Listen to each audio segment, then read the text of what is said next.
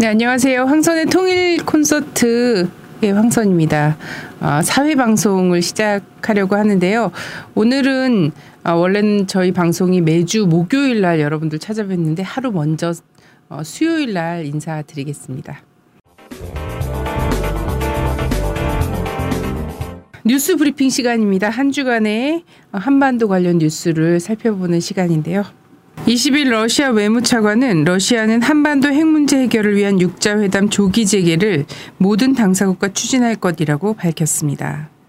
6.15 공동선언 실천 민족공동위원회는 19일부터 20일 중국 선양에서 남북 해외 위원장단 회의를 갖고 올해 6.15 민족공동행사는 개성에서 8.15 민족공동행사는 서울에서 성대히 진행하기로 합의했습니다.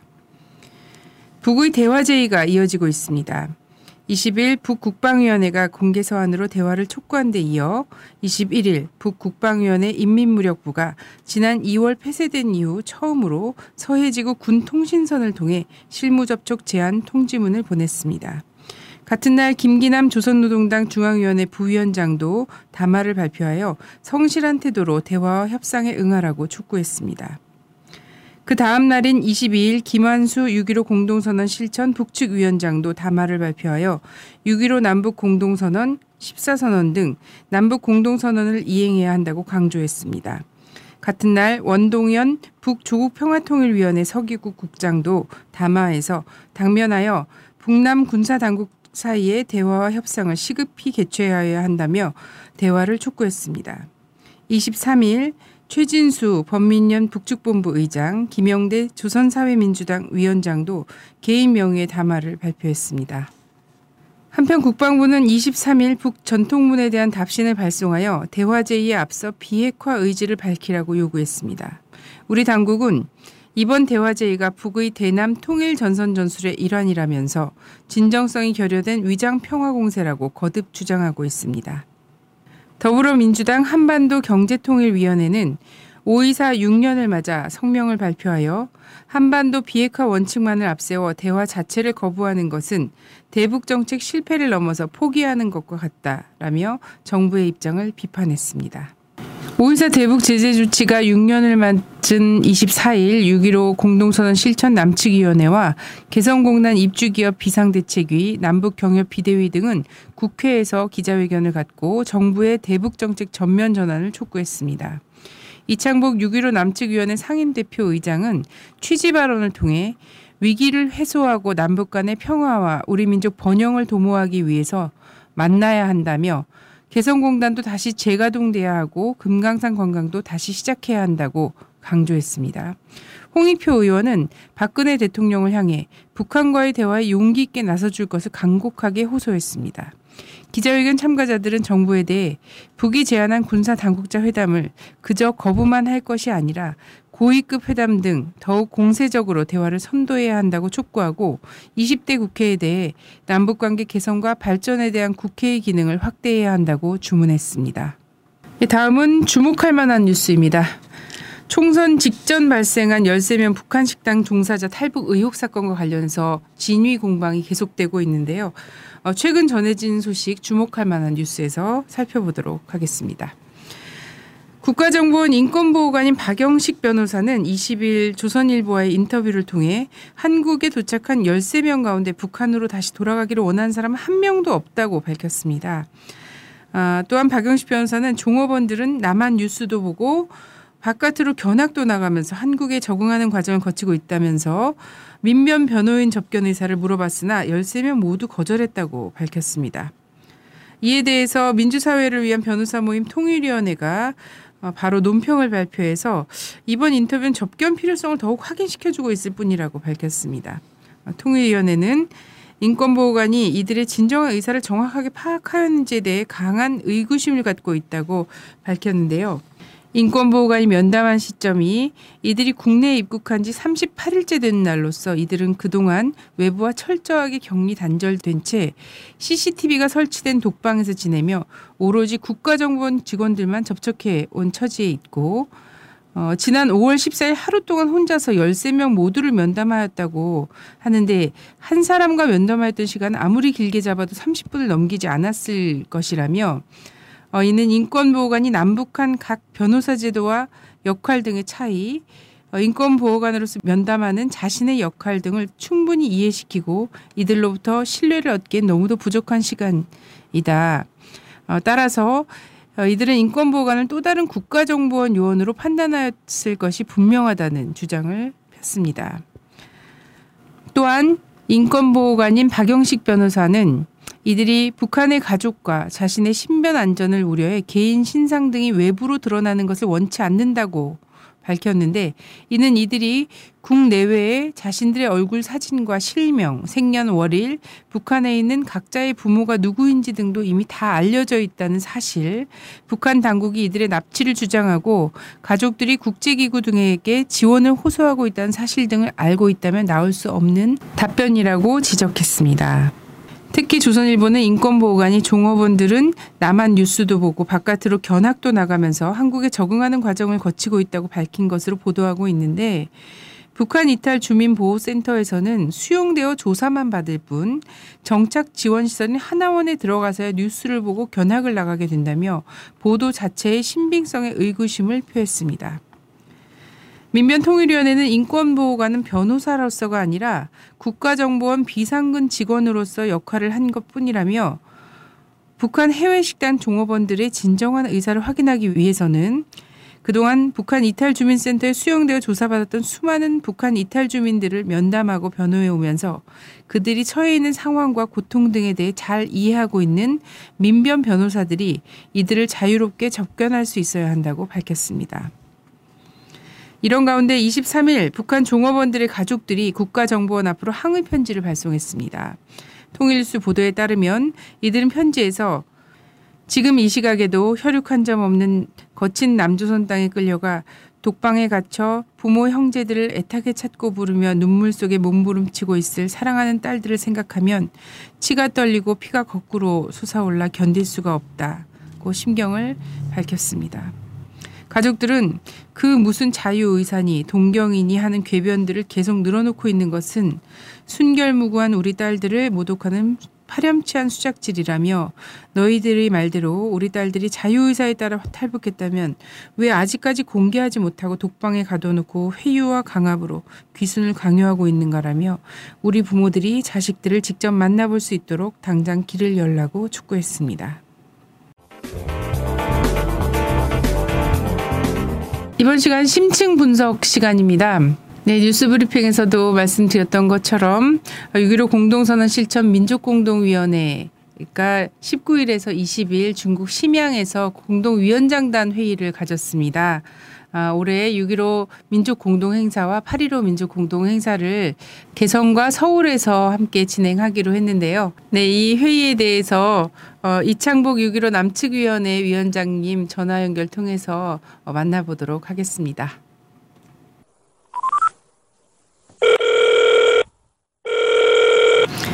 예, 안녕하세요, 위원장님. 통일 콘서트의 황선입니다. 네, 이번에 너무 뜻깊은 그리고 희망적인 그 남북 해외 합의를 심양 회의 통해서 해갖고 오셨는데요. 네, 이번 회담에서 주로 논의된 내용은 어떤 게 있나 좀 소개해 주시지요. 어, 대체로 이제 1년 동안의 사업 계획에 대해서 논의를 합니다. 이제 그 6.15 민족공동행사, 8.15 민족공동행사, 어디서 할 것이냐, 어떻게 할 것이냐, 그런 것을 논의하고요. 그, 두 번째로는 어, 그 남북 간의 교류에 대한 얘기를 하게 됩니다. 이번 안건이 그랬었습니다. 그래서 그 분야 또는 부문, 어, 지역과 부문의 교류를 그 장려하는 그런 계획을 논의하게 되고요. 대체로 이 두 가지 문제가 어, 어, 의제가 중요한 의제이고 논의하는 의제가 되겠죠. 자, 합의문에 보면 6.15 공동행사는 개성에서 그리고 8.15 공동행사는 서울에서 하기로 되어 있는데요. 정부 당국의 입장이 좀 나왔을까요? 그리고 정부 측에 전하고 싶은 이야기도 있으실 텐데요. 이 자리를 빌어서 좀 해주시지요. 정부 입장은 아직은 이게 긍정적으로 이렇게 판단을 못 하시고 계신 것 같습니다. 그 정도 입장이신데 어, 우리로서는 최선을 다해서 정부를 설득하고 이해를 시키는 데 노력을 할 것입니다. 이런 민족운동 행사를 8천만 민족이 함께하는 통일운동을 지향하는 그런 운동으로서 자리매김할 수 있도록 하려고 하는 것인데 결국 이것은 인간 교류가 발전하면 당국 간의 교류에도 도움이 될 거라고 보고 있고요. 또 그렇게 함으로써 우리 민간 차원의 운동이 성숙할 수 있지 않을까 생각합니다. 또 이렇게 하는 것이 정부에게도 도움이 될 거라고 이렇게 생각합니다. 네, 공동행사 당장 6.15 공동행사는 또 얼마 남지 않았는데요. 남측위원회 올해 공동행사를 어떻게 준비할 계획이신지요?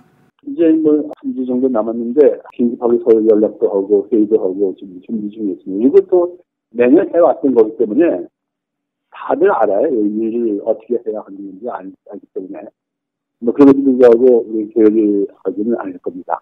준비하는데. 최근 북측이 국방위원회 공개서한 인민무력부 통지문 등을 통해서 남북 대화를 계속 제의해오고 있습니다. 이에 대해서 우리 정부는 뭐 북의 대남 통일 전선 전술 책동이다 이렇게 이야기하고 있는데요. 이에 대해서 어떻게 생각하시는지. 어, 남북 간의 회의를 접촉을 이제 어, 정부가 바라지 않았지만 강행한 것을 놓고 어, 그게 전술에 말려 들어간다는 걱정들을 하시는데 우리가 이제 다 성숙한 그러니까 작업하는 사람들인데 그게 무슨 뭐 어디 전술이 말리더라 그러겠어요. 민족적인 관점에서 그리고 이 현재 경직된 남북 관계를 조금이라도 좀 개선해 보려는 그런 충재에서 하는 일인데 너무 걱정 안 하셔도 좋을 거라고 이렇게 생각합니다. 예, 오늘 귀한 말씀 감사합니다. 예, 수고하셨습니다. 안녕하세요. 김인성입니다. 제가 이번에 테러 방지법이 통과된 이유를 대비한 책을 발간했습니다. 우리의 디지털 데이터를 안전하게 보관하고 보안 대책을 수립할 수 있도록 도와주는 책. 김인성의 완벽한 데이터 관리입니다. 국정원이 합법적이고 무차별적으로 국민들을 사찰할 수 있는 테러 방지법 시대에 맞서 우리 스스로가 우리의 데이터를 지킬 수 있는 방법을 담았습니다. 이 책을 통해 우리의 소중한 데이터를 스스로의 힘으로 지킬 수 있는 힘을 가지시기를 바랍니다. 김인성의 완벽한 데이터 관리 많은 구매 부탁드립니다. 감사합니다. 네, 이번 시간은 북미 간의 핵대결 역사를 좀 알아보는 조미료 시간입니다. NK투데이의 문경환 기자님 모셨습니다. 안녕하세요. 안녕하세요. 조미료. 어, 매니아들이 있습니다. 아, 네. 오늘은 어떤 내용이 주가 될까요? 이번 시간에는 본격적으로 북미 간의 핵 협상이 들어가는 과정을 소개하도록 하겠습니다. 네, 사실상 북미 간의 군사적 대결이라는 것은 뭐 45년 분단 이후 70년간 계속돼 온 거지만 최근 그 핵 협상을 얘기하는 거는 어, 지금으로부터 한 30년간 그런 역사를 이야기를 하는 것 같더라고요. 예, 그렇습니다. 예, 그래서 본격적인 최근 북미 핵 대결 어떻게 시작되는지요? 네, 가장 먼저 1982년까지 거슬러 올라가야 됩니다. 1982년에 미국의 정찰 위성이 영변에서 원자로로 추정되는 시설을 북한이 건설하고 있는 장면을 촬영을 했습니다. 그런데 이때까지만 해도 북한과 미국 사이에는 아무런 이 교류나 이런 협상 테이블이 없었기 때문에 미국은 저게 의심이 가지만 북한을 압박할 수단은 없었습니다. 그 뒤에 3년이 지나서 1985년에 북한이 핵 확산 금지 조약에 가입을 합니다. 이때부터 미국은 이 핵 확산 금지 조약에 의거해서 북한을 압박할 수 있는 수단이 생긴 거죠.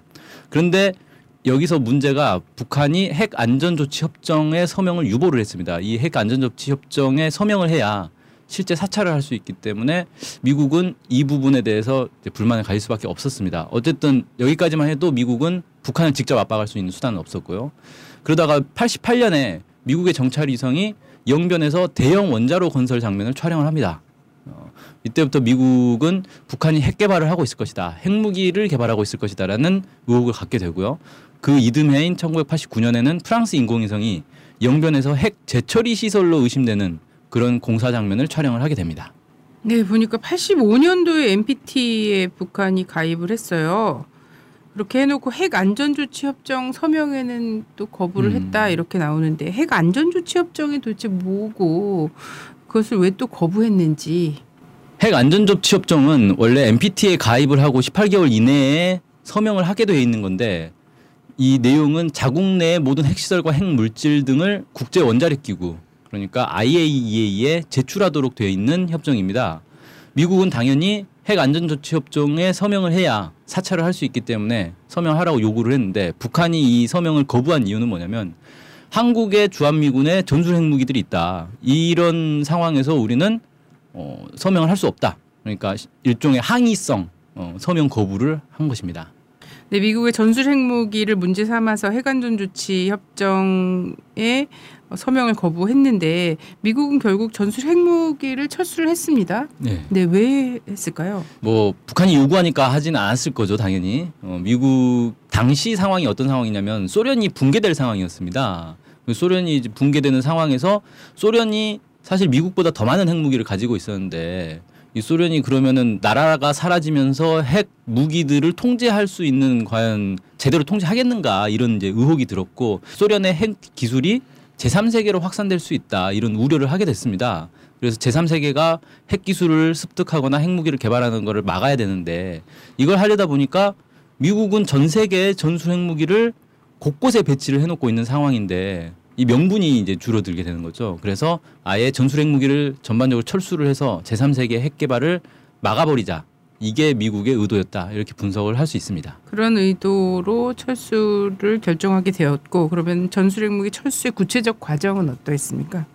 처음부터 전술 핵무기를 그냥 막 철수하겠다라고 한 건 아니고 이 전술 핵무기는 어차피 국제 관계에서 철수를 해야 되는 상황이긴 한데 북한과는 이걸 가지고 협상의 어떤 수단으로 삼아 보려고 했습니다. 그래서 북한의 핵 시설이 이제 개발된다는 게 인공위성으로 확인이 된 이후에 북미 간의 외교 접촉을 하기 시작합니다. 1988년 12월 6일 북경에서 북미 참사관급 외교관 접촉을 시작을 합니다. 그리고 91년부터 본격적인 협상이 들어가게 되는데요. 1991년 5월에 미국이 먼저 한반도에 핵무기가 없다라고 입장을 북한이 전달을 합니다. 그러자 북한이 7월에 그렇다면 핵 안전 협정에 서명은 하겠다. 다만 남북이 동시 핵사찰을 받아야 된다. 우리만 핵사찰을 받을 수는 없다. 이겁니다. 그러니까 미국이 한국에 핵무기가 없다라고 하지만 그걸 어떻게 믿을 거냐. 너네도 사찰은 받아야 된다. 이렇게 이제 요구를 한 거죠. 이걸 이제 미국이 그대로 받을 수 없기 때문에 9월 달에 미국의 부시 대통령이 직접 나서서 전 세계 전술 핵무기를 전면 철거하겠다라고 발표를 합니다. 당연히 한국에 있는 핵무기도 철수를 하는 거죠. 11월 달에는 노태우 정부가 나서서 한반도 비핵 우원칙을 또 발표를 합니다. 그리고 12월에 이르러서 미국의 군비관리 군축국 로널드 레먼 국장이 한국에 와서 이런 발언을 합니다. 주한미군 핵무기 철수를 완료했다. 이걸 북한에 통보했다. 이렇게 얘기를 합니다. 그래서 91년도에 미국은 공식적으로 전술 핵무기를 모두 철수한 걸로 이렇게 돼 있고 북한에게 이렇게 통보를 한 겁니다. 그리고 그 기간에 남북 간에도 협상이 진행이 돼서 남북 기본 합의서가 채택이 되고 한반도 비핵화 공동선언이 나오게 됐습니다. 그리고 이제 이듬해 1992년이 돼서 1월 7일에 한미 간의 팀스피트 한미 연합 군사 연습 중단을 발표합니다. 이 과정은 어떻게 된 거냐면 북한이 어, 전술 핵 무기는 철수했어도 한미 연합 연습을 계속하는 이상 우리가 핵 안전 협정에 서명할 수는 없다. 이렇게 또 이제 나온 거죠. 그래서 이걸 이제 핵 안전 협정 서명을 어, 하게 만들기 위해서 이 팀스피리트 훈련을 중단하는 걸 발표를 하게 됩니다. 그래서 1월 30일에 북한이 핵 안전 협정에 서명을 하게 됐고 5월 4일부터 IAEA가 북한의 핵시설 사찰을 시작하게 됩니다. 이게 93년 2월까지 해서 총 6차례의 핵 사찰이 진행이 됩니다. 네, 이렇게 치열한 핵공방 속에서도 관계 개선을 위한 탐색전 그리고 정치 회담이 좀 계속되었습니다. 사실 북한 입장에서는 미국의 이 핵 전쟁 위협 그리고 한반도에 배치한 미국의 전술 핵무기들 이런 것들을 없애는 것도 필요하지만 근본적으로는 미국과 관계 개선을 통해서 수교를 맺고 불가침 조약을 맺고 평화협정을 체결하고 이런 것들에 더 관심이 있었습니다. 그래서 이 핵 회담을 계기로 해서 북미 간의 관계 개선을 하기 위한 노력들을 하게 되는데요. 91년도에는 한시에 통일전선부 부부장이 방미를 했고 92년도에 1월에는 김용순 국제담당 비서가 미국을 방문해 아놀드 켄터 미 국무부 차관과 회담을 가졌습니다.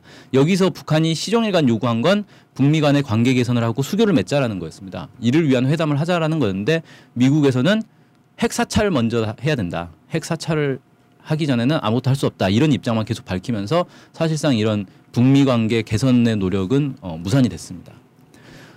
북한과 미국뿐만 아니라 북한과 일본 그리고 남북 사이에도 여러 가지 회담들이 진행되는데 특히 92년도는 사실 남북 관계에서는 가장 많은 회담이 진행된 해로 기록이 되고 있습니다. 고위급 회담을 포함해서 88회나 어, 남북 회담이 진행됐고요. 이때가 남북 관계는 뭐 최전성기 중에 하나로 이렇게 꼽을 수가 있겠죠. 그리고 9월에는 남북이 유엔에 동시에 어, 가입을 하게 됩니다.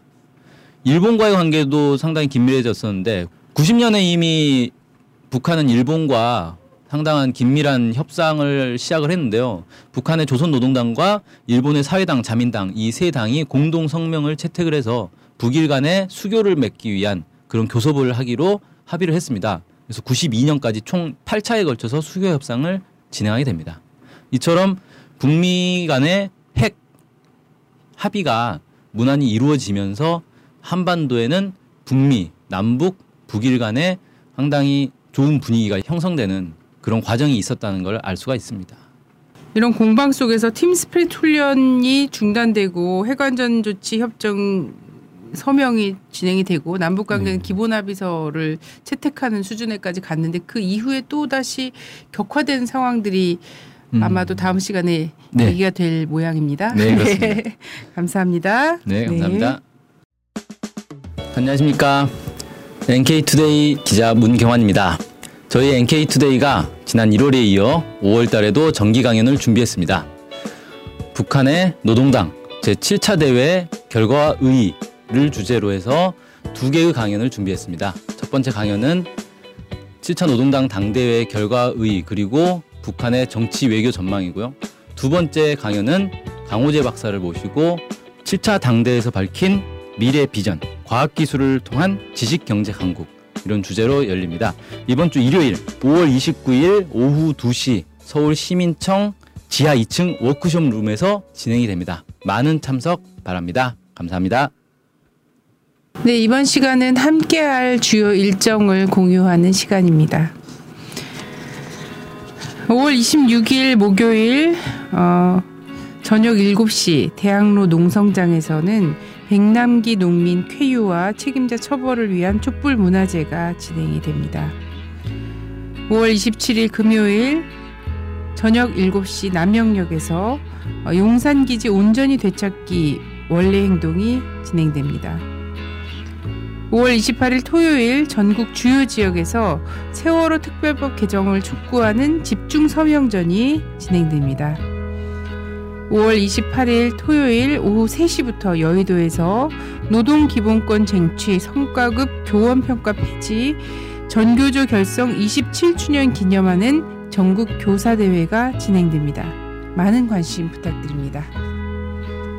이 황선의 통일 콘서트 4회차 방송 마치겠습니다. 감사합니다.